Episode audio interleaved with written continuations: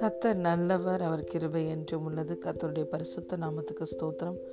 இந்த நாள் தியானத்திற்கு நாம் எடுத்துக்கொண்ட வசனம் சங்கீதம் நாற்பத்தி ஆறாவது அதிகாரம் பத்தாவது வசனம்.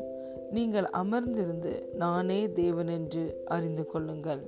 ஆமேன் be still and know that I am God ஹலே லூயா பிரியமான தேவனுடைய பிள்ளைகளே தேவன் சொல்லுகிறார் நீங்கள் அமர்ந்திருந்து நானே தேவன் என்று அறிந்து கொள்ளுங்கள்.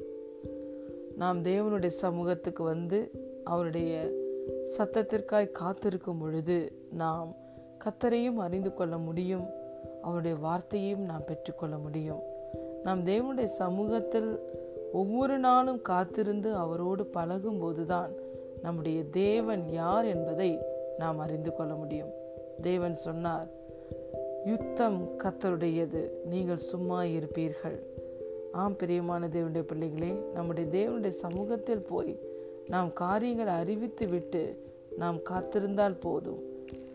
அதற்கான கிரியைகளை தேவன் செய்கிறார். சில வேளைகளை நமக்கு நாம் தீமைகளை சந்திக்கும் பொழுது நாம் ஏதாவது ஒரு காரியத்தை திருப்பி செய்து விடலாம் என்று யோசிக்கிறோம். ஆனால் நம்முடைய தேவன் சொல்லுகிறார் பழி வாங்குதல் என்னுடையது. நம்முடைய சத்துருக்களுக்கு விரோதமாய் கிரியைகளை நடப்பிப்ப நடப்பிக்கிற காரியம் கத்தருடையது.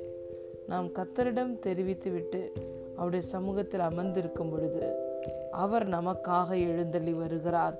சத்துருக்கள் சிதறடிக்கப்படுகிறார்கள்.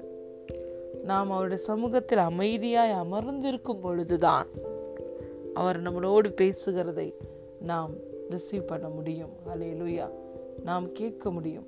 அவருடைய வார்த்தையை கேட்க கேட்க தான் அவரோடு கூட பழகி அவரை நாம் அறிந்து கொள்ள முடியும். அவரை அறிகிற அறிவில் நாம் வளர முடியும். பவுல் சொல்லுகிறார் கிறிஸ்துவை அறிகிற அறிவின் மேன்மைக்காக நான் எல்லாவற்றையும் நஷ்டம் என்றும் குப்பை என்றும் ஒதுக்கிவிட்டேன் என்று சொல்லுகிறார்.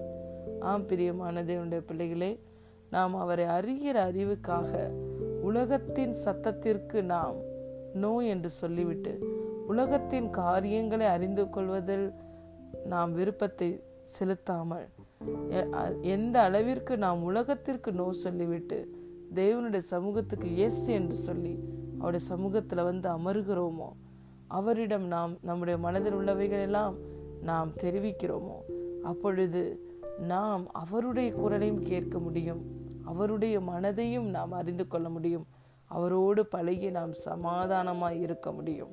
ஹலேலுயா நாம் தேவனிடம் எல்லா காரியங்களையும் அறிவித்து விட்டால் நமக்காக காரியங்களை கிரியைகளை யுத்தங்களை அவரே செய்கிறார். அவரே நமக்காக எல்லாவற்றையும் செய்து முடிக்கிறார். நாம் அவரிடம் காரியங்களை சொல்லிவிட்டு அவருடைய சமூகத்தில் வந்து ஒவ்வொரு நாளும் அமர்ந்து இருக்கும் பொழுதுதான் அவர் யார் என்பதையும் அவரை அறிகிற அறிவிலும் அவர் தன்னுடைய பிள்ளைகளுக்காக என்ன செய்வார் எப்படி வைராக்கியம் காட்டுவார் என்பதையும் நாம் அறிந்து கொள்ள முடியும். ஹலே லுயா இந்த வசனத்திற்கு அடுத்த வசனம் தான் சொல்லுகிறது. சேனைகளின் கத்தர் நம்மோடு கூட இருக்கிறார். யாக்கோபின் தேவன் நமக்கு உயர்ந்த அடைக்கலம். ஆம் பிரியமான தேவனுடைய பிள்ளைகளே நம்முடைய தேவன் சேனைகளின் கத்தர் அவர் நமக்காக யுத்தம் செய்வார். நாம் அவருடைய சமூகத்தில் போய் காத்திருந்து அமர்ந்திருந்து நாம் காரியங்கள் எல்லாம் அவரிடம் கொடுத்துவிட்டு நாம் அவரையே நம்பி இருக்கும் பொழுது அவரே நமக்காக வழக்காடி காரியங்களை செய்து முடிக்கிறார் ஜெயத்தை தருகிறார் ஏற்ற பலனை தருகிறார். அவரோடு நாம் பழகும்போது அவரை அறிகிற அறிவிலும் நாம் வளர்ந்து நம்முடைய தேவன் யார் என்பதை நாம் புரிந்து கொள்ள முடியும். நீங்கள் அமர்ந்திருந்து கத்தரே தேவன் என்று அறிந்து கொள்ளுங்கள். God bless you